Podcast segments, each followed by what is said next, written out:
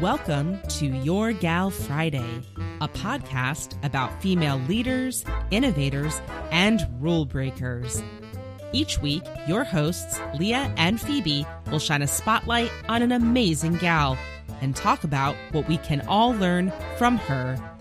Brought to you by Gal's Guide to the Galaxy. Welcome to Your Gal Friday. I am Dr. Leah Leach. And I'm Phoebe Freer. Today we are talking about a gal whose drive for adventure, speed, and adrenaline placed her in the record books to be the first woman at the Daytona 500 and the Indianapolis 500. But believe it or not, racing was her backup choice. She actually had her sights on something much faster. Today we're talking about the life and legacy of your gal, Janet Guthrie. Now, have you ever caught yourself slightly speeding down the highway? I mean, just, you know, maybe slightly, you know, uh, just a little too fast and feeling the change of the wind around you getting and getting a little startled and and then slowing down after you feel like the the shift and the I mean, no, just me. That might just be me. no, I but I too. I mean like Me too. a similar feeling is if you've ever like ridden on a bike downhill and got scared of how fast you were going and then you're like ah i've done that recently too Oh, yeah. but now imagine these feelings but imagine that feeling at 150 or 200 miles per hour that's what racing is all about now are you impressed yet Oh, yes. and a little so scared. excited. a little scared, yeah. now, first things first. In case you're not familiar about racing or wondering why it's exciting to watch 40 people make left turns um, for up to 600 miles, I want to tell you a little more about it. There are different kinds of racing. One is called NASCAR, which is an acronym which stands for the National Association for Stock Car Auto Racing. It oversees many types of racing across the country. The three top series under NASCAR banner are the Monster Ener- Energy Cup Series, which used to be the Sprint Cup Series, and then the Xfinity, which is now uh, which used to be the Nationwide Series, and then the Camping World Truck Series. Now, when most people say NASCAR, they are actually referring to the Monster Energy Cup or the formerly Sprint Cup Series. Right. And to make it even more confusing, when I was watching it, the Winston Cup Series. yeah, it's very confusing. I, I yeah, actually, it, racing and um, the titles of this is so complicated. Even though I grew up watching it, I had my dad look over what I'm saying right now just to fact check me, just to make sure that you know me, Leah, and my dad all went through all this information just to just to be sure. exactly. Because it matters, especially if you're a race car fan. Exactly. Exactly. We don't want to get completely off the wall. now, another form of racing is IndyCar, which is open wheel racing and famous for the Indianapolis 500, which Janet also participated in, as Leah said. Now, if you're confused, it's okay. We'll work through this all together. Now, let's get to a little bit more of background. The first American automobile race is generally thought to be the Thanksgiving Day Chicago Times Herald race of November 28th, 1895. Press coverage was at the event first um, aroused significant American interest in the automobile. Now, this is thought to be the first recorded one. I read about races a couple years earlier than this, but nothing quote uh, quite official. Right. Now, this course was 54.36 miles out and back. It was not a circular track. Now, Frank Duryea won the race in 7 hours and 53 minutes, beating the other five entrants. So there was only six people in this race. It was straight out and back. I mean, very different than what racing is now today. And a long race. Yeah. In a lot of ways, yes. So, according to the NASCAR official website, in the beginning, race cars were driven off the street and onto the track. But as safety technology advanced, changes were made to the cars. Now, stock car racing in the United States has its origins in bootlegging during the Prohibition, which I double checked this and it's right. I thought it sounded crazy enough to be false, but apparently it's true. Oh, yeah. Started with the Moonshiners. I'm very familiar. Oh, yeah. So, which kind of explains the nowadays hillbillies kind of being associated with NASCAR, Right. like just as joke. Yes. Like I never got that joke before. See, now it all makes sense. It's like, well, that's kind of the stereotype of where it started. Yeah.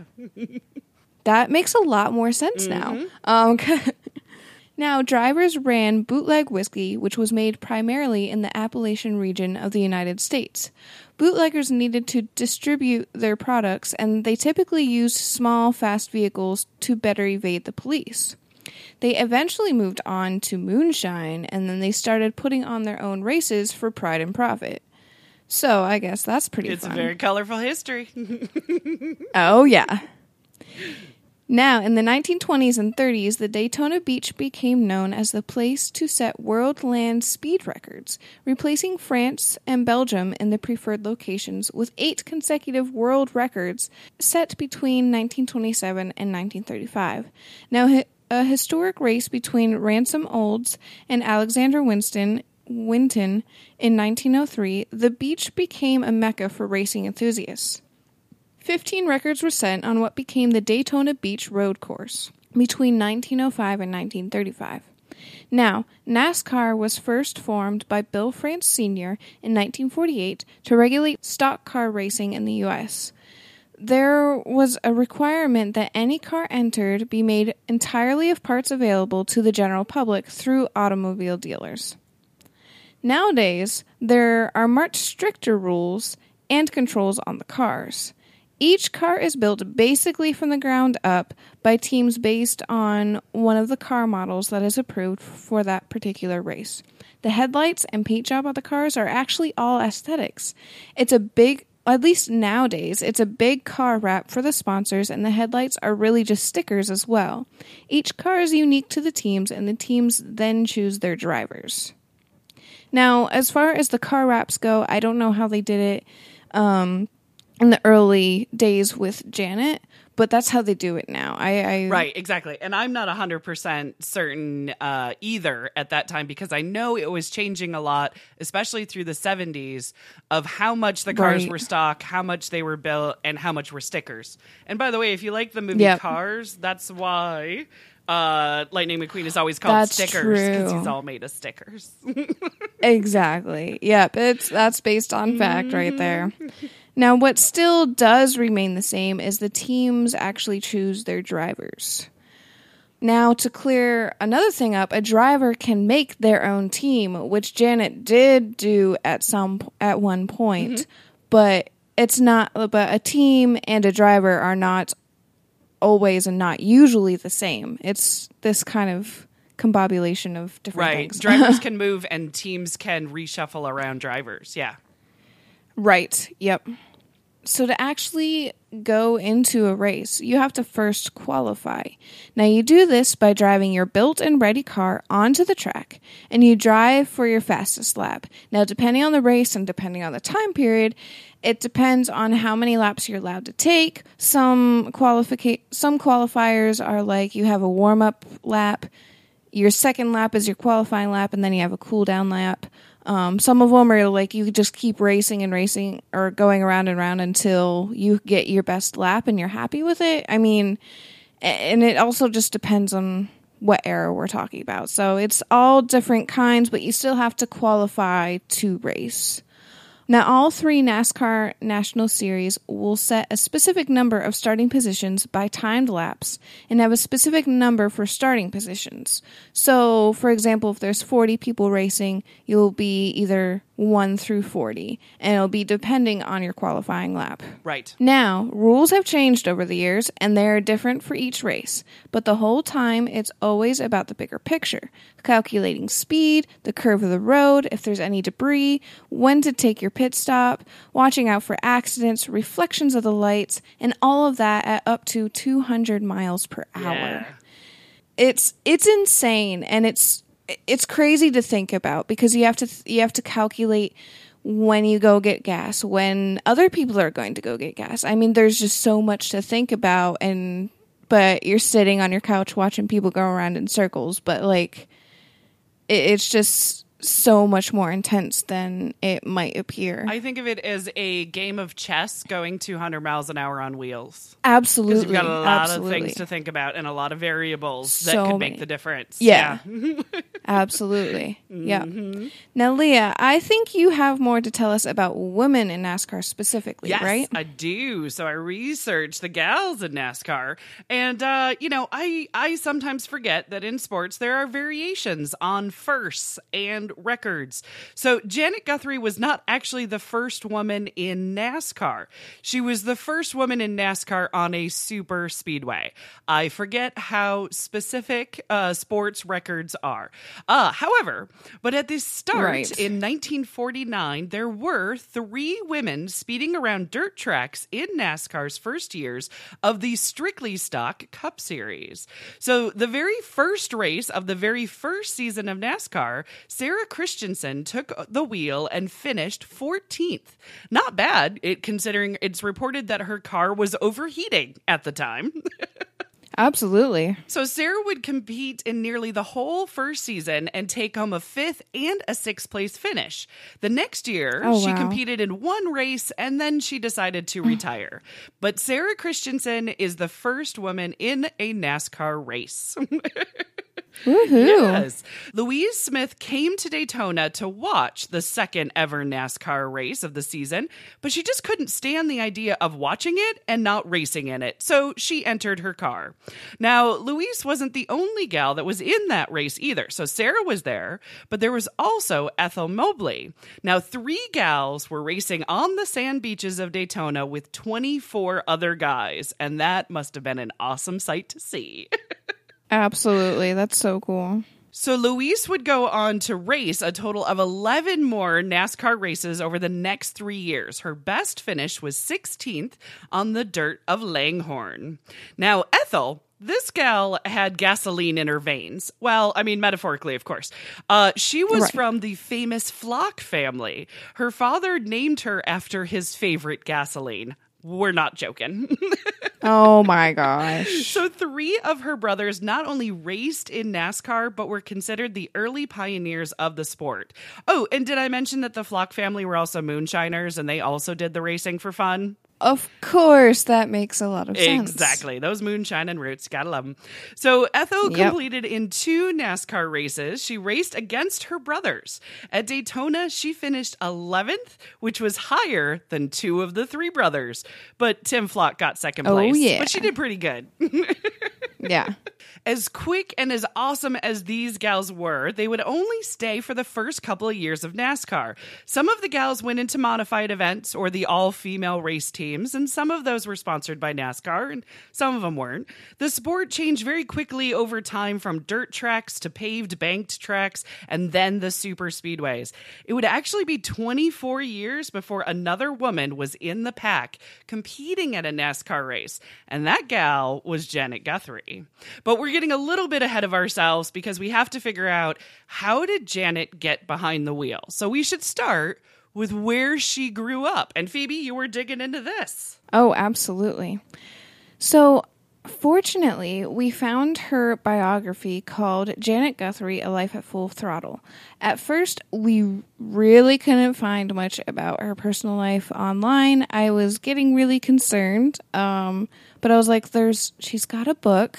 How is there no information on her? Right. It's in the book. um, on her personal life. It's in, it's in her book. Thankfully, Leah found her book and sent me pages of her um, personal life. So that's where I'm able to get all of this information. Yes. Um, and she has a lot of really cool childhood stories, and her her way of writing is very fun and personable. So Yes. if you want to read her book, it's really definitely worth it. Absolutely. Highly recommend it. Absolutely. Now, Janet Guthrie was born in Iowa City, Iowa on March 7th, 1938. Her father was William Leon Guthrie, and he was raised on a large homestead farm in Iowa. So he at first raised cows on a farm. Now, her mother was Jean Ruth Midcliffe, and she was raised in Brazil. Her parents were Presbyterian missionaries. Now, when her mother came into a small inheritance, they spent it on flying lessons. Now, Janet said, My father was always drawn to the idea of flight and experimented.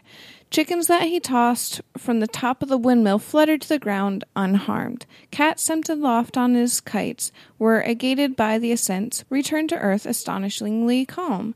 I mean, these are different like flight techniques and, and just studying it through the ways uh, that animals deal with it. Right. Now, by the time Janet was born, her father was managing the Iowa City, Iowa airport. Now, her parents, herself, and her brother moved to Miami, Florida when she was three. Her parents were both pilots.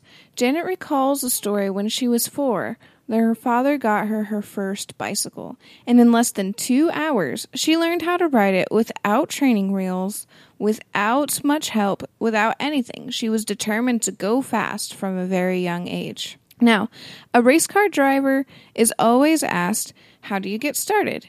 And Janet's answer always was that, quote, I was born adventurous and grew up insufficiently socialized. Now, when Janet was six, her parents found their dreamland and their dream house, and they built their own home on many acres of land. Actually, they didn't build it from the ground up. They moved their house and they moved it onto this piece of land. Their roof was busted. I mean, it was this big ordeal, and it was all with I believe, three small children under the age of six. Oh, wow. So, yeah. That's an adventure. Oh, yes. Oh, yes. Now, Janet attended Miss Harris's Florida School for Girls through a scholarship for all but one of her elementary through high school years. She was very gifted, very talented. She learned reading at a young age. She was always very smart and quick, not just with physical activities, but um, with the way she learned as well. Nice. Now, when Janet was just a teen, her mother was diagnosed with tuberculosis, and she was sift, shipped off a couple hundred miles away to a sanitarium. Now, their family returned to Iowa, and Janet learned to cook and clean and do all the household uh, chores and such. Now, her mother was gone for three months before she was permitted to go home, but she was still on bed rest for a while. They had housekeepers, and they had this anxious teen, Janet. And Janet says in her book that she was kind of like a, a very anxious child. She well, not anxious, but like rambunctious and wanted what she wanted and stuff like that. So she was always a handful, but she was always headstrong in what she wanted to do, which is really cool. Nice. Yeah. I'm so glad to learn that because you don't get that learning or reading articles online. Right. That's not the kind of like I know so much. I- I understand her so much better now. Mm-hmm. Beyond the statistics. Yeah. Oh, yeah, exactly. Now, flying had always been a part of Janet's life, as we know, but by the time she was 16, she begged her father to teach her. And it was the cycle of him teaching her, she'd do something wrong, he'd yell at her, she'd cry, then she'd get over it and beg for more lessons. Mm-hmm. This seems like a like a very um typical father daughter thing. It sounds I mean, right. yeah. It sounds about right. Yeah. Well, eventually she was then given a new teacher and she and flying was her first biggest pa- passion. Then she attended the University of Michigan. At the end of her sophomore year, she took a year to study and get her commercial pilot's license and flight instructor's rating. So now she can fly, she has her license, she's got the whole ordeal. Mm-hmm. And, and on top of that, she spent two months hitchhiking around Europe, which is super cool. Yeah. So then she graduated from the University of Michigan in June of 1960 with a bachelor's in physics. Nice. Well, with that degree in physics and her commercial pilot's license, she went to New York to work as a research and development engineer for Republic Aviation. So even though Janet loved to fly, it actually wasn't a career option. Airlines didn't even hire women, and the US military didn't let women fly. Space, however, might have been the new frontier for Janet. So, in her biography, uh, she talks about how she was working on programs that were precursors to Project Apollo while she was at Republic Aviation. And I just find this fascinating that we started this season with the Hidden Figures gals, you know, of like the Mercury Project and the. Apollo missions. And now it's our last block. And so we're kind of like bookending sports gals. And we're talking about NASA again. Um, we don't plan this, I swear. No, we don't. We don't. We had no idea. And I saw that she, I, I was reading through Janet's um, Wikipedia, And I was like, NASA? She was, she was like, Right. could it be a part of NASA? This is a thing. Kate needs, I mean, Leah needs this. This is Yes. her section. This is her jam. I do love it. I do. This is beautiful. Oh, so Janet's work on Project Apollo, uh, NASA had started a scientist astronaut program, and so Janet applied. She got through the first round, but unfortunately, that was as far as it got in terms of flying in space. Four women were initially picked out of 400 applicants, but later all of them were rejected for the mission. Janet got a signed rejection letter from Donald K. Slayton. Now, with being fully grounded, not only as a pilot, but also as an astronaut, she set her mind to her second passion, which was racing. Not a bad uh, backup, if I do say. Um, yeah, that's not bad at all. Mm-hmm. yeah, her life certainly was never boring. and it was never slow. no, never slow. It makes sense why she got into racing. It's Right. fast. Yeah. In fact, I read a little bit that she um, was upset as a teen for a little while that her life was never boring and she was never normal. Which I feel like we, like all of us who are who are a little unusual, go through that phase. I know I went through that phase. Oh, yeah. I was like, oh, why do I have to be so so uh, unusual? Why can't I be normal? And now I'm like, well, now I don't want to be normal, but thanks. You've always got to have that resistance for a little bit just to kind of find, you Yeah. know, find your comfort you gotta. zone. Yeah. exactly. Yeah, exactly. Now, as far as racing goes, it was the early 1960s, and Janet had purchased a Jaguar XK120 Coupe. Yes, okay. and then she began competing. Now, this led to the purchase of a Jaguar XK140 for a competition in Sports Car Club of America races. Now, her career in physics slowly shifted to a career in sports car racing, and by 1972, she was involved in racing on a full time basis. Not necessarily NASCAR yet, not necessarily anything completely official that we've heard of by now, but she was racing full time and she was doing what she loved. Yeah. Now, along the way, she posted two class victories and in 12 hours of, of Sebring, which, I mean, that sounds crazy. It's a 12 hour race. Yeah. There's a Daytona Yeah. Hmm. 24 uh, as well. Yeah. It's a long, long race.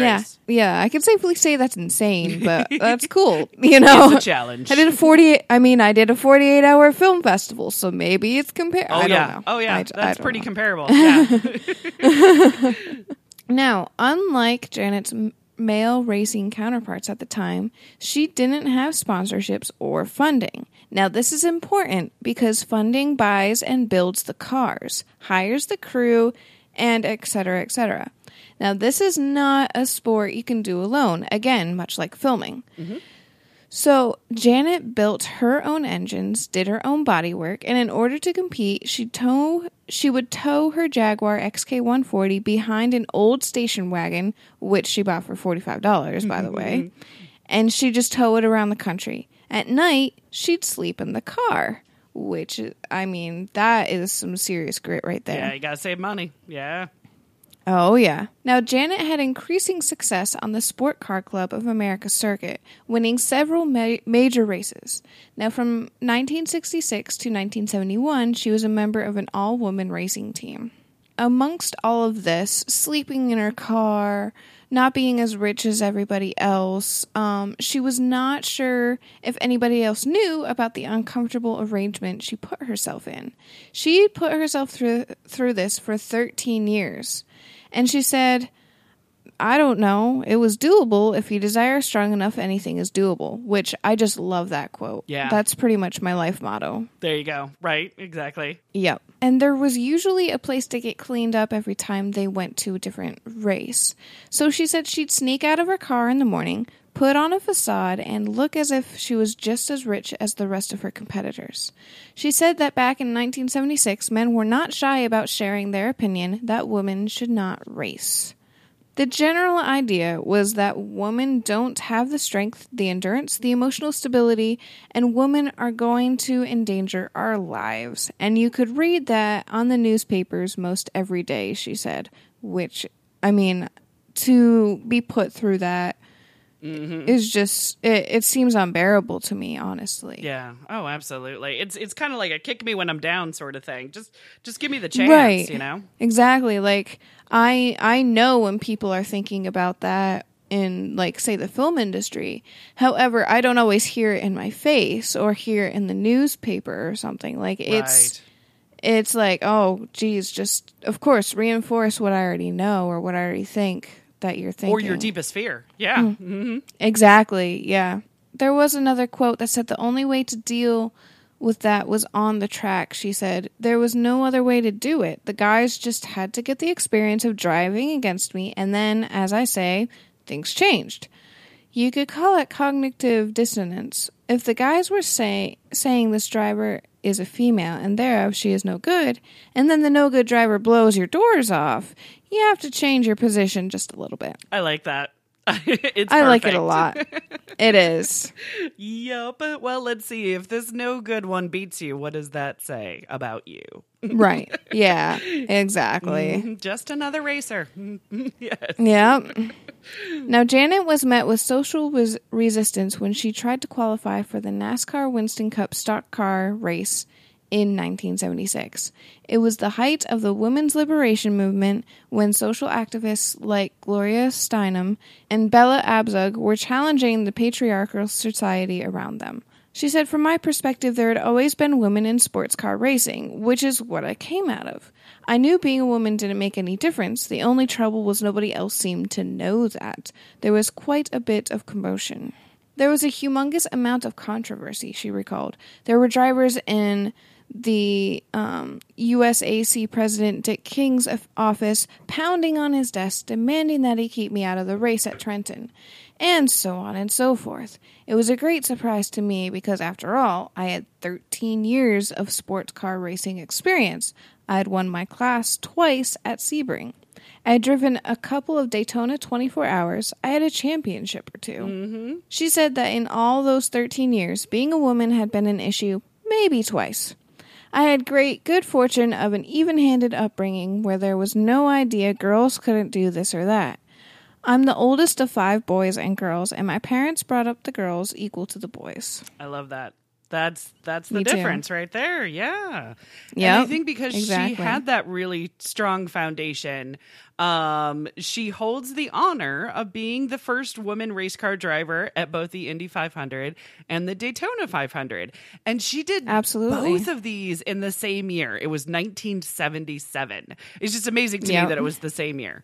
Yeah. When Janet qualified for her first Daytona 500, it is important to note in this historical context, this is before NASCAR was televised live from flag to flag. It would actually be two Right. more years before CBS would actually host the very first uh, live airing of the Daytona 500. So families weren't gathered around the TV yet to see Janet's first race. They were in the stands or they were listening on radio. So it's it's a little different from what I kind of had, you know what I mean, in my head sort of thing when I was listening to Yeah, her story. totally. So Yeah, me too. so Janet would start the field in 39th in the Kelly Girl car. Uh, she would be the first woman to race the Daytona 500, the first woman on a NASCAR super speedway, and the fourth woman ever in a NASCAR race. Janet would fight her way up the pack and finish the 1977 Daytona 500 in 12th place, which I love. Yay! It's a hard race. Yeah, it's a no, very that's hard race. Yeah. Yeah. Now, when it comes to IndyCar, more specifically the Indy 500, a few months later, it was because of Rolla Vollstedt. Now, Rolla was a car builder and a car owner. And if you're kind of new to the auto racing, um, car owners secure the drivers, the sponsors, the pit crew, and tons of money uh, to try to get their teams to win. Now, Rolla had a long history with IndyCar. His first car qualified for the Indy 500 in 1964, and it was an Offenhauser engine that was driven by Len Sutton. He would go on to field 15 more cars that raced in the Indy 500, and in 1976, he told People magazine, quote, "I wanted to satisfy my own aspiration of being the first to enter a woman at Indy." End quote. Yay. He continues, quote, I asked around for the top female drivers and everyone answered Janet Guthrie. That's right. Wow. So Janet and Rolla made an attempt to qualify in 1976 for the Indy 500, but they fell short due to mechanical issues. That wasn't the only disappointment. There was also vocal opposition to a woman at the track, kind of like Phoebe was saying. In an Indy Star interview, Janet recalled, quote, "All I had to do was open the newspaper and there was another driver saying, "Our blood is going to be on your hands if you don't keep her out of this." I mean, that's woo, that's desperation right there. So Janet was taken aback um, that there was such a surprising amount of hostility. That was until she qualified for the 1977 Indy 500, that is. Qualifying pressure was intense. Uh, there was car issues. Janet had a spin out in practice that banged up the car and her ribs. They knew about the car. She didn't tell anybody about her ribs. of course she didn't. Why would she? Yeah, I know. It's like, no, there's enough to deal with. I'm not telling anybody that, you know, I'm having any kind of problems. I'm fine. Right. Let's fix the car. Let's qualify for this. Let's do this. Uh, Right. There was also more cars trying to qualify than there were spots in the field. So there were people that were going home. She needed a good lap, and her time was very essential. So turn by turn, Janet found the speed, gave the car what it needed, and pushed it as far as she thought it could go without putting it in the wall. Once proving herself, she secured the 26th spot in the field, and Janet Guthrie became the first woman in the Indianapolis 500. Woohoo! Which tell me, how far away is that track from you? Uh, the track is about 45 minutes away from me. So, and I visited it Oh, wow. a couple of times. I visited before actually I even moved here. Um, I saw a race and I've gone to the museum and actually my husband does a marathon Oh, wow. that actually takes place on the track. Wait, um, like a So, running yeah. marathon? a running marathon. Yes, there's no cars on it at the time, but you can run the track. What? I didn't. I didn't. I didn't Yes, know he oh, did that. That's so cool. and I'm like, I think about 45 minutes from the Wilkes-Barre Oh. racetrack. There you go. Visit. It's Yeah. really, really fun. We've got other dirt track and amateur tracks around here too. Uh, but it's very Mm-hmm. hard. You know, you think of Indy and you're like, well, of course, we have the Indianapolis 500. Right, exactly. yes. Now, here's the ironic bit of the thing in my town. Um, this is actually a race that started in 1911. Uh, so it it is no small feat that it has Right, taken yeah. that long for a woman to be in the field. And also to some, change is hard. So Janet constantly had to prove that she was worthy to be in the driver's seat to critics, to fans, to fellow drivers, and to corporate sponsors. It's a very difficult position to be in because um, if you do it right, you open the door to more women. And if you don't, the sport kind of stays in the dark ages. And there's no guidepost, you know, there's no book on how to do this. You're making this up as you go along.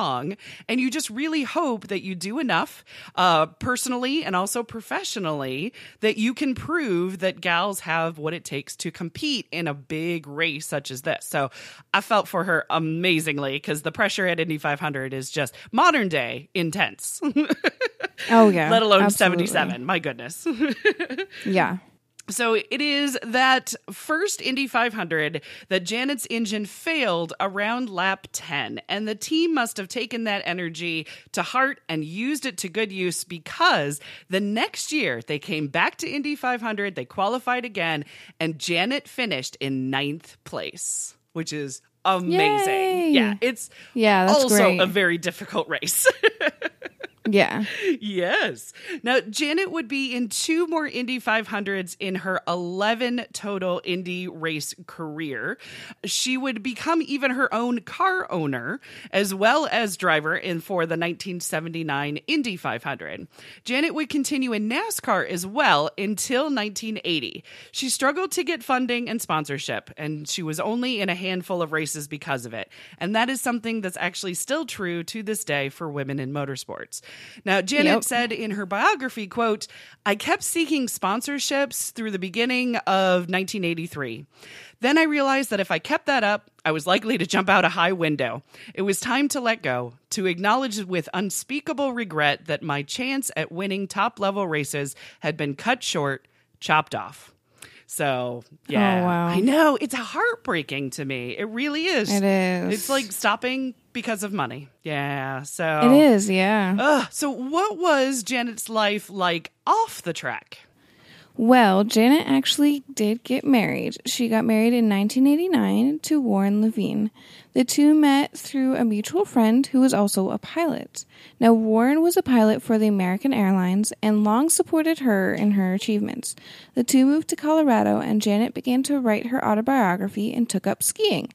So, yay! Thankfully, she wrote her autobiography. Yes, thank you, thank you. Now, I read on a website by mindstuff.org that Janet raced in 33 cup races and made 11 IndyCar stars over five years. And while she said her racing career was mostly viewed with absolute hearsay by men, she did have her backers. Well, as long as she kept them quiet.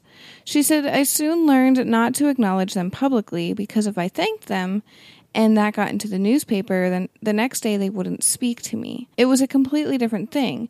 Danica's been driving NASCAR for three years or something like that. All the guys know how she drives by now, and that's 95% of the battle right there. right. So, what's really cool to me is that um, Danica Patrick is the first woman race car driver that I saw in my life. Right. So I think it's really cool that actually Janet Guthrie is still alive and has commented on Danica Patrick's racing as is actually proud of her and is almost like um, continuing her legacy in a way. Yeah, absolutely. Yes. So that's really exciting to me. And that goes kind of along with the next thing is the next step is sparking the desire to race in other little girls. The new generation never followed Guthrie. And she was skeptical that Danica could usher in a generation of female racers. But she said there's so many talented women drivers out there that do not have access to the kind of machinery that Danica has. She said, I think if they had top notch equipment, they might be capable of doing the same type of thing. Yep. So, I mean, it's just so cool that they can comment on each other's lives. Um, and as far as Danica goes, she's she's actually retired from racing at at this point Oh, as of? May, I think. Ah, yeah, I think it was as of new. May. Oh, gotcha. Oh. That's very new. I know. But she's becoming an entrepreneur. Sweet. She's starting her own business. She's I think she has um, some sort of charity that she's doing. I mean like Very she's cool. doing a lot of stuff. She wrote a book. I mean, it's pretty awesome. Oh, and as of right now, a woman in NASCAR has never won a race. Danica has come to third, I believe. Right. I know I she's think come close on both. Indy and NASCAR. Yes. Mm-hmm. But um, a woman still has never won a NASCAR race. That record is still out there, and it just there's something in me that tells me that there is a little girl going around a dirt track right now in a little go kart, going, "It's going to be me." Absolutely. gives me hope for the future. Absolutely. it does. It's so oh, it's so cool to think about. Yeah. So when it comes to Janet's um, awards and accolades, uh, in 1979, Janet was featured in the Super Sisters trading card series. I absolutely love these cards from the 70s. They're freaking really Oh, cool. yeah. Uh, they were designed to promote women's equality and the celebration of women nearing the end of the 70s women's movement. And you can catch them like on Pinterest quite a bit, and they're really cool. So in 1980, Janet was inducted into the very new International Women's Sports Hall of Fame. She was one of the very first inductees. In 2006, Janet was inducted into the International Motorsports Hall of Fame. And it's actually kind of interesting to note that she was inducted in the same years as Dale Earnhardt, Jack Roush, Humpy Wheeler, and Johnny Rutherford. Wow. Yeah, all that's of them crazy. were kind of, you know, very much part of uh, her world. You know what I mean? Mm-hmm. Um, supported her, challenged her. You know what I mean? Like, I just thought it was neat the the the class, if you will. They always say that for the Rock and Roll Hall of Fame, the class of Yeah. you know this year. So the the 2006 class was actually really cool. yeah, that is awesome. Uh, Janet's racing helmet and race suit are also at the Smithsonian Museum as well, which I Wow. always find super fascinating. Yeah, can you imagine like a suit that you wear in your career like just eventually being in a museum? Right. Like that? well, there's being in a museum, and about. there's being in like either the Louvre or the Smithsonian. I mean, like those are the big Right. museums. Yes, Yeah. that's a collection Right. that they that they hold dear, and tours around the country as well. So, um, Right. so there's a lot of exposure having anything of history in the Smithsonian. So it's a big deal, right. yeah, Yeah, definitely. And then in 2005, she published her autobiography that we have been talking about throughout the show, which is Life at Full Throttle. Um, since then, she has been giving speaking engagements and interviews in the world of sports ever since. In fact, at the time we're recording this, Janet is 80 years old and still the topic of conversation in my town of Indianapolis, especially when the 500 rolls around. We always remember Janet. Yeah. That's so great.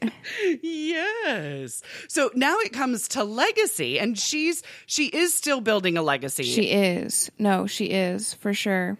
Now, when it comes to legacy, we're extremely fortunate that Janet actually summed up her hope in her autobiography, Life at Full Throttle. She wrote, If I contributed one small bit to the changing perceptions of women's abilities, I'm glad I did it. It was not the reason that I did what I did. I drove race cars because I could not do otherwise, because it was an obsession and a passion. Not everyone wants to drive race cars, but for each person, the right challenge is out there. The challenge that is just the right size, the challenge that will evoke the best that a person can be. For women, the Everest of racing remains to be climbed. Someday, a woman will win the Indianapolis 500. Someday, a woman will win the Daytona 500. I wish I could have been the driver. I hope some reader of this book will be. Yeah. And that is what legacy is. It's removing a barrier Absolutely. so that a path can be laid out for another person to build on it and then remove another barrier and another person to build on it. I mean, Janet's such an important part of history and sports history um, together, you know. Absolutely. I like how she summed up her legacy. How did you feel about it? No, I felt that was perfect. I, I I couldn't say anything better than that. So, Phoebe, what did you learn from this trailblazer? Oh my goodness. Well, one that it's okay to be stubborn because that leads to knowing what you want and that also leads to being able to be able to do what you're passionate about. Yes. So that's probably my biggest thing is like I it's okay to be stubborn sometimes and it's you, you know I I kind of relate to her in the whole woman in a man's world type thing. I mm-hmm. love how she approached that cuz she was like I never saw it as a woman in man's in a man's world. I'm just a race car driver. Right. For me, I'm just a filmmaker and I was like, "Oh, I didn't realize until after I got into it that there weren't many other women in it." So I was just like, "Oh, I was I was just doing my thing." Like, Right, you know. exactly. yeah. and that's the way it's supposed to be. Yeah, you find the passion first. You don't want people to be like, "There's not many women in it." Oh, Right. the passion has to be there. Yes. Exactly. So what about you? Um, I learned a really hard lesson from Janet, and it's it's one that was kind of in the back of my mind, and you always kind of hope that it's not true, but I think Janet kind of cemented it for me, and it's that the final gatekeeper for women is money. Janet earned that opportunity to be in a race in Daytona 500 and the Indy 500. And because she raced her heart out and she qualified at such a speed that would show she was competitive, she had a chance uh, to get that time because of her hard work and her crew keeping her safe and keeping her fast. But honestly, it could have been anyone in that seat. And it was the height of the women's movement and also Title IX. Uh, Title IX really changed the game. Janet was the best at a time when Linda Ferrari and Rolla Vollstedt uh, were looking to push equality even further. They're like, we see this barrier. Let's, you know, let's move the gate. Uh, they wanted to stand for something. They wanted to make a point. Both Linda and Rolla were not high rollers, meaning they were not the 1% uh, Uh, with lots of money. They were people who had enough money to invest in a driver for change. And that took a lot of guts. It really, really Right. did. It was a combination of Linda and Rolla's money and their beliefs that got Janet to be the first. But it was also the money why Janet had to retire. Uh, she didn't stop loving racing. That passion never went away. The money did. So to have a competitive race team in IndyCar or NASCAR nowadays, you're looking at one to two million dollars a year. But note that those front runners, the ones that win a lot consistently are spending up to $10 million a year on a team. That's a lot of Wow. money to be competitive. So if you have somebody who's always winning spending 10 million and you're starting out and you're spending a million, oh, I don't see a level playing field there except for luck. Luck always can make things a little bit more even, but you can't rely on it. So, over the 107 years of Indy 500, there has only been nine female drivers. Uh, granted, women weren't even allowed into the pits until 1971. And of those nine drivers, they had the skills, they had the guts, and they had skin thicker than most of us would ever dream of. But what they didn't have was money. So, money was like, you know, for spare extra tires, for a solid chassis, for a replacement engine, for gearboxes, for, you know, the fuel. That ain't actually free. Uh, and neither are the entry fees.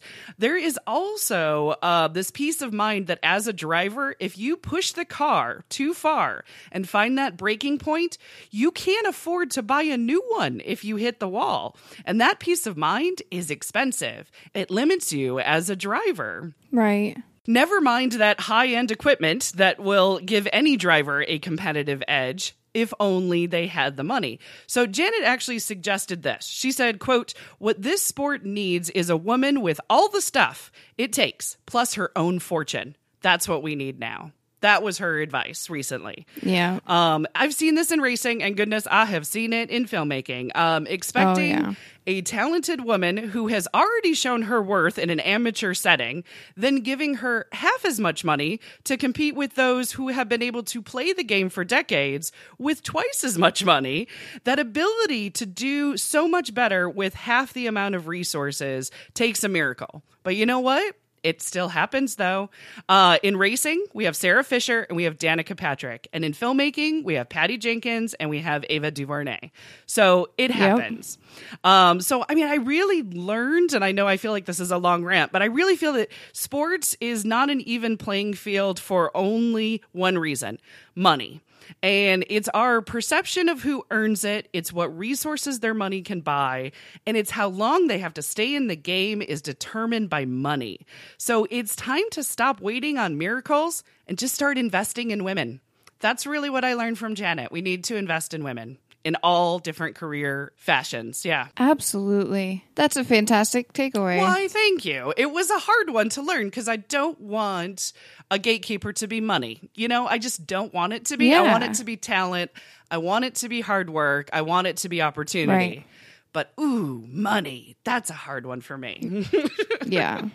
Yeah. It's like, er, shucks. well, that wraps it up for us. Join us next week as we talk about the most amazing athlete of the 20th century, a gal who played nearly every sport, and one who the New York Times said, quote, she has the golden touch of Midas.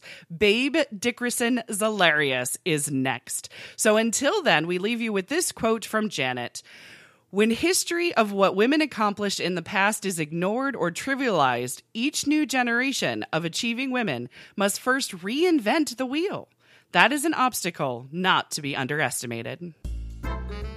For more information about this week's gal or to check out our previous episodes, visit galsguide.org. To support the show, visit the Gals Guide Patreon page. We love our patrons and offer exclusive perks and behind the scenes access for as little as $1 a month. Thank you so much for subscribing to Your Gal Friday.